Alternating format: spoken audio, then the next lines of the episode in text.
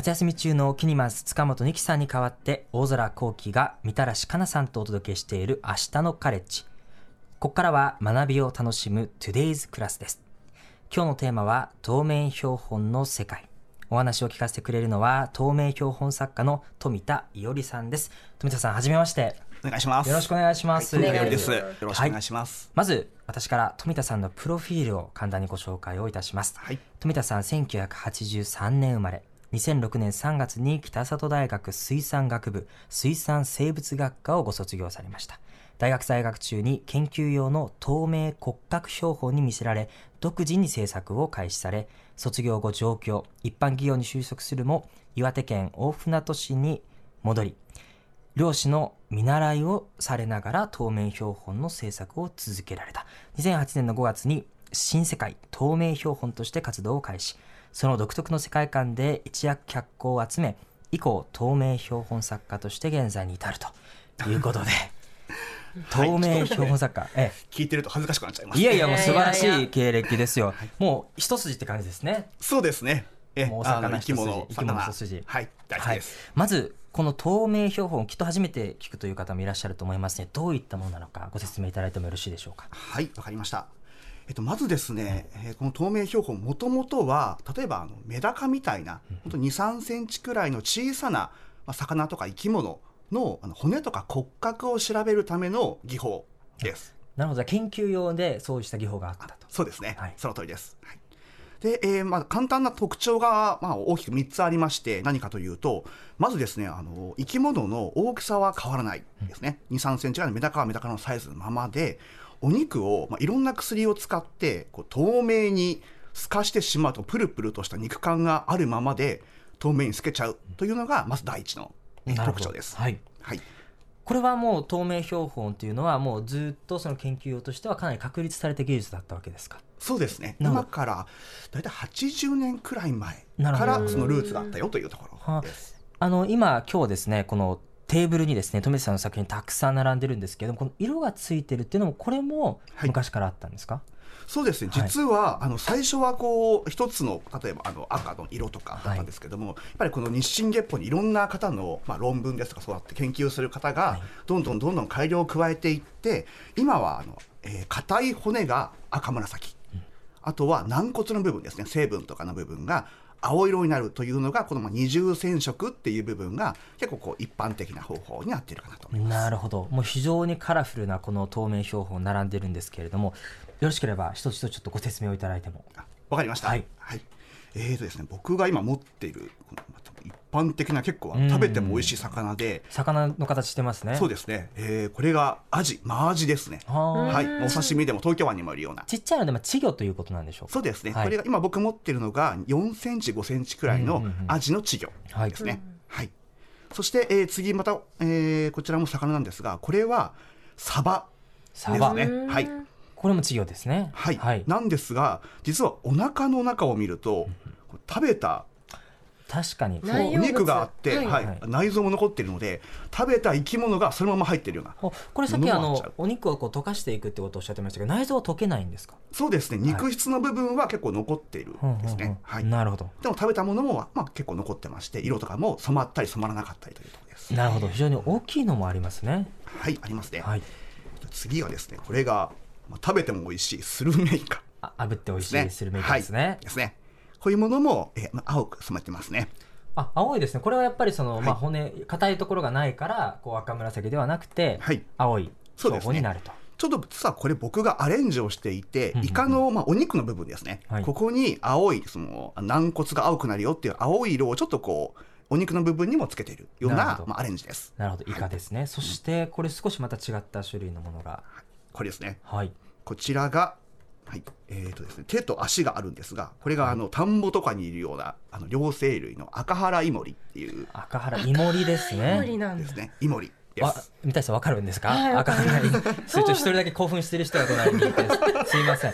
あそうです。これはイモリも両生類もつけることがこういうふうな透明標本になる。そうですね。小さくても骨のある生き物とかならば。なるほど。っていうか、まあ、理論上その哺乳類とかも別にできます。できる。実は、はい、これ人間もやろうと思ったらできるということですか？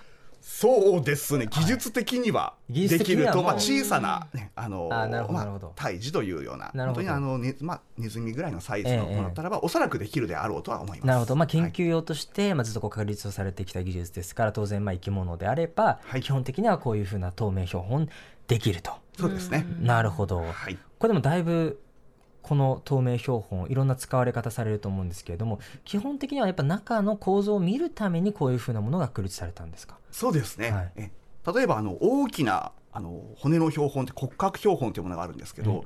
えーそうですね。あの骨格標本だとああの2、3センチくらいの小さな生き物ってかなり作るのがまあ難しい、まあ、無理難しい部分があったんですね。でそこであの、まあ、でもこう調べたいというような科学者の方ですね研究者の方がいろんな薬の複合的な力を使って骨を可視化したというのがこの元々の透明標本の、まあ、ルーツです。うーん。あ比較的やっぱじゃあ小さいものが多い。そうですね。目的は。大体もう本当に12センチくらいのあの生き物から僕が作ったマックスサイズで大体30センチくらいのサメとか、はいサメもまありますね、はい。エイとかもあります。なるほどなるほど。でこれはやっぱりかなりその一体を作っていくのに時間がかかったりもするもんなんですか？もともと研究用だと大体あの、まあ、メダカぐらいのサイズで大体数日とか長くても本当に数週間で作るものはが多い。一般的なんですね。それは溶けていくのに時間かかるということなんですか？そうですね。透明にするというところです。なるほど。はい、で僕の作り方僕の作品として透明感があるように作りたいので、そうすると大体そうですね。このメダカサイズ2 3センチぐらいで大体半年から8か月間ぐらいかけて作ります。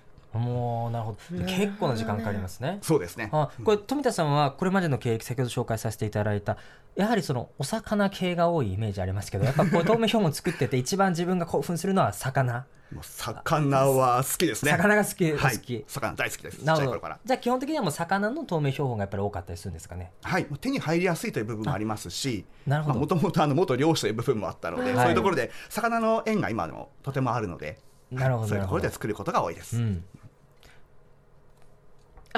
いやなんかさっきあの僕が作ったのっていうお話されたかなと思っててで、はい。あの先ほどあの番番組が始まる前に私が大学生の時に手に入れたスズメダイのこの標本をあのね富田さんでばいいみたいな形になることが多いです。そうですね。目的がもう全然違っていて、例えばもともとの元来の透明標本の研究ですね。は、まあ、あの目的は透明標本を作ることではなくて、うん。そこの先にあるまあ研究結果ですね、こう骨を調べた研究にまあもちろんフォーカスを当ててるわけなので、まあ、透明標本がそれこそあの半年も1年もかけてしまったら、もう研究はできない。ので、なるべく早く作って骨がギリギリ観察できればもうそれが最適だったんですね。なるほど、はい。これ三谷さんのやつはあの買われたわけですよね。はい。購入された、だから今いろいろこう販売もこうされてる。はい、僕の作品も。作品を。なるほど。先ほどその作品、まあ、漁師もやられたんであの魚系が多いということでしたけどこれどういうふうにその標本になるものを入手していくんですか？えっと、今僕も三浦半島の方に住んでるんですけど、はい。え近くの漁師さんですとか漁協の皆さんに結構あのお力添えいただきまして、それこそ朝ちょっとこうお手伝いをした後に、まあ、未利用魚ってちょっと、ね言って、はい。あの例えばこう売れない魚ですね。そういうものをいただいてきてそこから作品を作ったり。まあ、いろんな方法で僕もあの釣りが好きなので例えば釣りで大きな魚が釣れたらそれはもう自分で食べるよ。おー。だけどこう小さい魚が釣れちゃってそれが逃がせない時とかでどうしても逃がしてもこれは弱って死んじゃうなっていう時はじゃあ僕は標本用にいただきますというところであのいただくっていうところもあります。なるほど。これ非常に綺麗なんですけどみたらしさんとかこれ好きな人はどういう楽しみ方するんですかこれ？いやもう鑑賞してじゃあ例えば、今ねこのお腹の中に何かこう食べたものが残ってるっていうのも私的にはすごいこう嬉しいポイントで、嬉しいポイント。何を食べてるんだろうとかも含めてじゃあこの内容物も今はちょっとこう赤茶色っぽくあのこの子なんなんこれすサバですね。あサバ、はい。サバの中身にこうあるものってちょっと赤茶っぽくなってるんですけど下手したら丸ごとそそれももう魚が丸ごと一匹入ってるような魚の透明標本とかできちゃうんですよ。それを見てえーっと 嬉しい気持ちになる嬉しいいやなんかこう私は個人的にはなんですけど、こうまあ、人体もそうなんですけど骨とか筋肉とか肉って嘘つかないじゃないですか。だから好きなんですよ。うほうって富田さんもほうっておっしゃってますよ。ちょっとよかった。富田さん同じ気持ちでよかったですいやいやいや全然いやどっちもわかりますよ。嘘つかなうんいそのまま出てくるわけですよ。もう真実でしかないこの者たちは。嘘をついてないと。そう嘘をついてないっていうのが私はすごくこう惹かれてて。でずっとこう骨とかは嘘つかないなって思ってたところでえ甲骨と軟骨がそれぞれ色分けされてこういう風に見せてくれるんだっていうのがもう私は本当に感動して。うなるほど。はい。若干ちょっと富田さんも引いてるかもしれない全然全然。もうですよね。ここで盛り上がってますからあそうですか。本当に失礼しました。でもでもこれさっきの自由研究というテーマですけど子どもたちもやっぱりその魚の構造であったりとか、うん。まあ、その内容物まさに研究にも使える。そうですね。ね。いろんなまあ自由研究から何から。はいなるほどなるほど。はい。でそれもこう今あ手に入れることもまあできるということだと思いますけれども、はい富田さんちょうどこの透明標本作家として活動を始められてもう15周年経つと早いですね。早いですか？いや15週あっという間ですね。だんだんやっぱ広がってきたなみたいな実感はあったりされるんですか？そうですありますねうんうんうん。やっぱりもともと透明標本ってそれこそ僕がねどなたに見せてももうこれ何？すごいけど綺麗だけどなんだろうっていううんところから。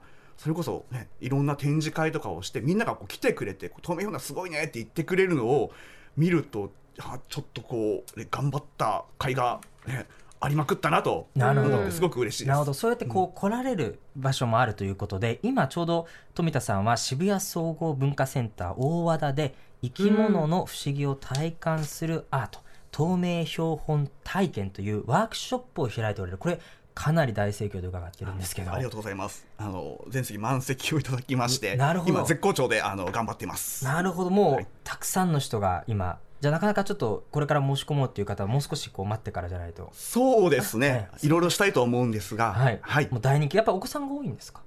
はい、あの今回のイベントは、あのお子さん、大体小学生くらいのあのお子さんと、あともう一人あの親御さんですね、うんうん。はい、二人一組で参加というところなので、親子で楽しめるというものです。なるほど。もう透明標本をその場で作って実際持って帰ることもできる。はい、あ僕の作ったはい。透明標本ですね、最初から作ると大体半年かかってしまうので、ね。はい。はい、あの今回は僕が完成した透明標本をいろいろと選んでもらって、瓶詰めして持って帰ってもらうというような。じゃあもう自分だけの透明標、あ 行きたい人がここに、なんとかねじ込めない人枠。ちょっと難しいですねね。なんまたかちょっと。ご縁あったら、じゃあお待ちしております。秋の方にありますからはい、結構こう参加者の方の反応はどうですか？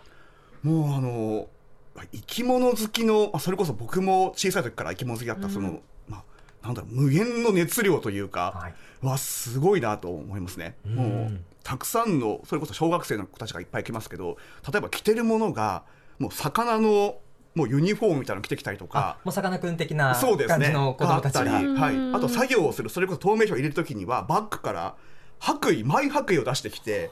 それでこう、じゃあ始めるかというような思いたりとかそ。いやー、もう見ててすごいなと思いますね。うんでお魚博士みたいな、まあ、子供たちがもう本当にたくさん集まって、はい。これなんか一番人気の標本とかやっぱりあるんですか？お友達の中でやっぱり、もう先ほどちょっとお伝えした、はいあの魚に何か食べたものが入ってるとか。これがやっぱロマンが 本あ当にって本当にそのたまんない。内容物なんですね。そうなんで生き物物の生き様が詰まってるんですよ。な 内容物が入ってるのはちょっとやっぱレアそうだったりすると、うん。それロマンをいや感じる。もうあお腹に入ってるってなりますから。あなるそれはみんな。なります。なるほど。も生きた生き物の生きた証がそこにうん。そうですよ。あるよって。わかりました。これだからもちろんそのそんなにその興味がないなんとなく行きたいなみたいな人たちでもちょっと楽しめるやったりもするんですか？これは。そうですね、うん。はい。おそらくそういう子たちが何人来るかは僕もあの、はいはい。ですけれども、ええ。はい。まあ別にその魚博士だけじゃなくても、はい、よくあるのがその親御さんです。お父さんお母さんがええ。お子さんにこう引っ張られてくるんですけど、はい。やっぱ標本ってこうイメージがありますよね、い例えばもう理科室にあるホルマリン漬けのイメージが、まあ、ちょっとあの僕はもともとそれが好きだったのでちょっと変わったんですけど はい。あの多分普通の、ね、一般の人は、まあ、それを見てちょっとこうグロテスクだなとか、はい。まあ、ちょっとリアルだなって思ってしまう方も多いと思うんですね。ただその標本っていうものをまあその透明書を見た瞬間にえこんなに綺麗なものが標本なの？っていうような驚きを本当にあの、まあ、いろんな方が、はい、見せてくれて、なるほど、はい、そういうものを見るとすごく嬉しくなりますね。なるほど。これ目の前の瓶の中には液体が詰まってる。これはまたホルマリン液とはちょっとまた違った特殊な液体になるわはいけですね、これは最後グリセリンという保存液に入ってます。ちょっとドロッとしてますね。なるほど。でもこれはだからみたらしさん多分個人でやってみたいと思ってもそんなうまくは多分できないんでしょうね。できないです。もう富田さんが作ったもので。あもうありがたいので。富それが推しで今やってるわけですからね。そうなんですもう富田さんが作られたものを瓶詰めできるという機会がもう尊いので本当に。ガチオタもうそうなんですよ。推し活として光栄ですね。じゃあ 嬉しい。ぜひちょっと枠が、まあ、大人ももちろん一人でも三谷さんみたいな人でも別に一人で参加するのも OK、はい、いろんなイベントがあって、そういう大人だけのイベントももちろんあります。今回はちょっとあの、それはね家族向けですけど。もそれはびっくりしますからね子供たちを三谷さん一人でこう来て本気で瓶詰めしてたらそうですか？いやびっくりするでしょいやもう大空君もねあのさっきちょっと標本作ってみたいって言ってたんで。僕もねやっぱちょっと興味湧きまして今生で見て、しかもちょっとこのイモリイモリ。これすごいですよねもう本当にその形がそのまま残ってるし、うん。骨も綺麗に見えてこれはなんか確かにちょっとちょっとこう男のロマン的な感じの。手とか尻尾の骨すごい美しいですね。力強本当にくて、うん緻密で。そうですよね。本当手のだって骨なんかすごい小さいもう何ミリとかの世界ですよねこれ、うん。それも綺麗に残ってるっていうのはまあこれもちろんね技術も必要なんでしょうけれども、うん。非常にこう興味が湧いてきてるんですけれどもこの透明標本熊本ではですね特別展も開催されると。はい。この特別展どういったものなんでしょうか？7月の15日から今スタートして今2週間ぐらいなんですけれども、僕のあの、まあ、新世界透明標本展というところで今熊本博物館さんの方で今開催中のあの展覧会です。で今日実はあのちょうどあの1万人を来場者数が1万人を突破、え？2週間で2週間で僕もびっくりすしてしまって。かも熊本でね、うん。すごいです。あ熊本地元ですね。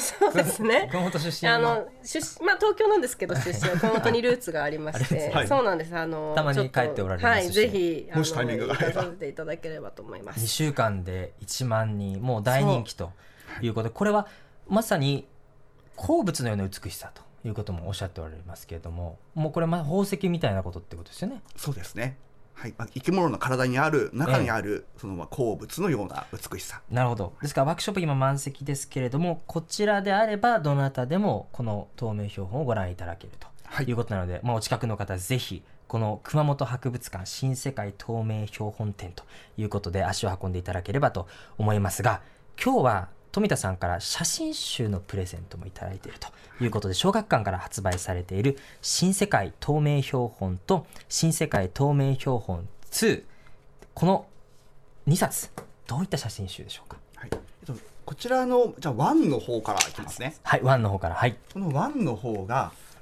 まあ、透明標本とは何だろうというところで、はい。あのまあ、お魚からなんでしょうこうエビカニからイカ、あとは例えばだんだんだんだんこう人間に近づいていくようなあの爬虫類鳥類哺乳類ですね、ははい、いろんなあの生き物の透明標本ですね。こちらの造形美を、ね、感じてくださいというような一冊です。はい、そして2の方も。はい、これが、はい。まああの実はワンがとてもあのなんでしょうおかげさまで、はい。あの人気になりまして、はいということで、まあ、本日してあの僕の好きな魚だけの透明標本の写真集をそうなんですね。作りました、はい、テーマはこの水となんかあの造形美というところかなと思います。魚のこう緻密な骨が本当に美しくこう、ね、折り重なってうわいる。これもうみだらしさん的にはたまらない。はい。え表紙はエイですかね？そうです。この絵ですね。これ骨なんですか？えすごいことになってますね。もう無数の骨が周りにブワーっと、僕も今まで作った標本の中でエイはもう本当にダントツで感動してしまってはいはい。この表紙のまあ淡水ですね。エイを作った時にすごいと思った瞬間からこれはあの写真集の魚の写真集を作りたいなと思ったきっかけになったような。なるほど。もうそれが形になったのがこの透明標本。2と、はい。明日のカレッジですね。Today's Class 今日は透明標本の世界と題して透明標本作家の富田伊織さんをお迎えしていますラジオと YouTube ライブでお送りしている明日のカレッジ。夏休み中のニキさんに代わって大空幸輝がみたらしかなさんとお届けしています。今日は透明標本作家の富田伊織さんをゲストにお迎えしています。富田さん引き続きよろしくお願いします。お願いします。お願いします、はい、今目の前にエビが来ました。エビの透明標本です。赤紫ということは、はい。えー片目骨格骨と。そうですね。はい。はいなんですが実はこの、まあ、例えばこの、まあ、エビの仲間ですね、はい。同じエビの仲間で同じぐらいの、まあ、大きさのエビ、うんうん。これをあのいろいろ作ると実は全部色が違うんですね。それはどうしてですか？うん。例えば、はい。脱皮エビって脱皮をしてあの成長するんですけどその脱皮の前と脱皮の後でもう成分が違うので、同じ風に染めても色が全然違うんですよ。これがねすごい脱皮した直後だとちょっと。青いんじゃないですか？ちょっと青いですですよね。えさすがあそうも分かり合って。あ なるほど、はい。柔らかいからね。これ結構このエビもですね内容物とかも残ってる感じでしっかり形が残ってますけど、こういう透明標本を作るのってやっぱり少しこう難しかったりするんですか？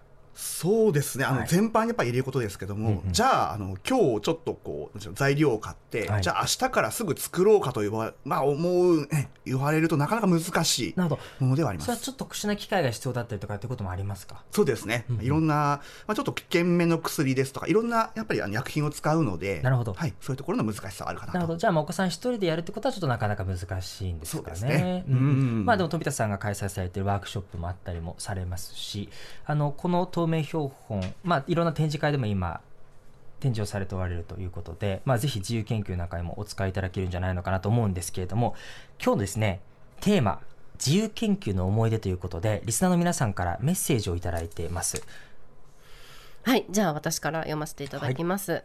浜寺さんから、大空さん、かなさん、こんばんは。こんばんは小学生の頃、夏休みの自由研究で、エビの羽化を観察した年がありました。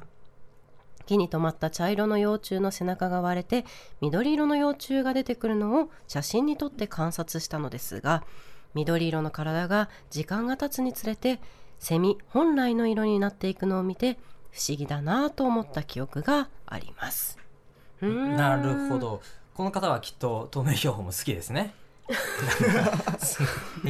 独断と偏見でしたねですか？でももしかしたらね確かに生き物がねすごく好きってことでなかなか確かに緑色の成虫からこうだんだんだんだん硬くなっていく様子を見るのはねあんまりしない経験かなと思うんですけどまたこれもあれですよね。あのエビと一緒で、そうですね。ね変わってきそうですよね色が。実は僕その自由研究したことがありやます。っぱりほら好きじゃないですか こういうこういうね、いやちょっと自分のことじゃないだろうなと、ね、思いながら今 まさかと。はい、浜寺さんちょっと黙ってようかなと思ったんですけど、はい。ついつい言ってしまいました。やっぱりそこセミ、まあ、共通する部分もある。これ虫ももちろんできるんですか？虫が実ははい。ちょっと難しい、実はできない生き物もいろいろいまして、はい。例えば大きい生き物はええちょっとお肉は止められなかったりとか、あと虫もこの赤や青に染まらなかったりあと例えばあのカブトムシとか黒すぎても止めならなかったり。なというのでるほど。意外とできない生き物も多いです。そうか虫はねできそうですけどやっぱなかなか難しいんですね。そうですね。今の僕の腕ではまだまだいやいやもう富田さんできなかったらもう誰もできないわけですよね。多分ね。まだまだです。いやなんか目指してみたいですね。あ対抗するってことですか？富田さんに？ライバル。はい。ライバルで、はい。まあ富田さんは魚三谷さんじゃ見た見た見た同士で。あ頑張ってください。ははい。い、えーラジオネーム、えーミルキさん。星の動きの研究をして流れ星の写真を撮りに両親が車で山奥まで連れて行ってくれた記憶があります。当時自由研究は面倒なイメージがありましたが夜に山奥の広場で寝転がって星を眺めたことは旅行みたいでとても楽しかったいうことで素敵な思い出ですね。確かに星もかなり自由研究の題材としては面白いかもしれないですね、うんそうですね。なんか夜空を見に行かれたりすることも。僕は完全に夜空というか、はい。そのえその下にいる虫や生き物を探した派なので市場ですね。そりゃ。そうですずっと下向いてましたね。そりゃそうですよね。上より下ということで。まあ、そういう方もいらっしゃると。はい。はい、はい、春菜さんからです。私は小学校の自由研究でハーバリウムといったお花をオイルの中に入れて作る飾り物をやりましたが瓶が倒れてしまって中のオイルがすべてこぼれこぼれてしまったことです。当時は最悪と思ってましたがまあいい経験になりました。確かにこういうね失敗体験みたいなのもねこうちょっとこう思い出に残ったりしますよね。それも含めて自由研究ですからね。別にはい成功しろっていうことは自由研究ではありませんから、そうですね。ね、やっぱ試行うん錯誤、失敗繰り返しながらみたいな。はい。これもやっぱりなかなか透明標本作るにあたってもいろんな失敗も。まあ思い出したくないこともたくさあんいやでもそれがあるからこそ今美しいねなるほど。僕たちが作れているので。すべての標本がうまくこういうふうな綺麗な形になるっていうわけじゃないんですか？ではなかなか今の僕の力ではちょっと生き物の素材の、例えば鮮度とかそういう素質もありますし、ええまだまだ僕もまあ練習中の身なので修行中の身なのでいえいえいえ。まあできる限りもっと美しくできるようにはちょっと気合いたいなと。素晴らしいね美しいものも見たいですけど失敗点とかもやっていうただきたいですね。これ完全にファンのニーズとしてあるそうですけど、はい、失敗点。ちょっと僕がそろそろ死ぬ前にもしかしたら、どっかのタイプでぜひ、何かの時に。はい、ラジオネームキネタのヒマラヤ杉さんこんにちは皆様。いつも楽しく拝聴しております。小学生の時の自由研究自宅前の通行人数を数えたことがあります。必ず自宅にいる時間朝8時から9時の1時間夕方5時から6時の1時間男性女性の人数を数えました。それが優秀賞を取り表彰された経験があります。と。人数を数えて表彰されたキネタのヒマラヤ杉さん。はい。あの道でねカウンター持って通行人数測っておられる方いますけどよく。いますいます。椅子に座って。あれをまさにやられたと。あれまたちっちゃい頃、うん。こう窓の外から、うんうんあの車？うん。通った車のナンバープレートをずっとノートに書き留めてました、それななんでですか？なんかあの時間が夏休み暇でこうずっと見てはい。何番何番みたいな感じでことは、はい。みたらしさんの夏休みは車のナンバープレートをノートに書き、はい。カエルを解剖するはい。小学生だったと、そう。羨ましいでしょ。い、やよく真面目に育ってよかったなと。いやいやいやいや。こうこうなってよかったと思いますよ。にもねこうシェアしたい。何をですか？その思い出あ大丈夫一緒にですこう作りいや大丈夫。大丈夫です。そういう小学生もいるとはい。いうことですけども、こうなりますからね。大丈夫だと思います。はい。はい。えー、Today's クラスですね、透明標本の世界と題して、今夜は透明標本作家の富田伊織さんをお迎えしました。富田さん、本当にありがとうございました。これ、これから展覧会もやられる？そうですね。今、はい、あの熊本の方でしていますが、はい。秋からは例えば10月に、えー岩手県の大槌町というところで、はい。展示の予定があるのと、はい。あと11月にはあの茨城県日立市のシビックセンターあの科学館ですねこちらで大きな展覧会も予定しています。もう、みたらしさん含め、ファンの方、大歓喜と、はい必ず。遊びに行かせてくださいはい。えーじゃあぜひ、私も行きたいと思います。本当ですか？すごい今日興味が湧きました。お待ちしております。ありがとうございました。Today's クラス透明標本作家の富田伊織さんをお迎えしました。ありがとうございました。どうもありがとうございました。向かいのフラット木曜日のパートナーを担当する横澤夏子です。バタバタする朝をワクワクする朝に変えられるように頑張ります。パンサー向かいのフラットは月曜から木曜朝8時30分から。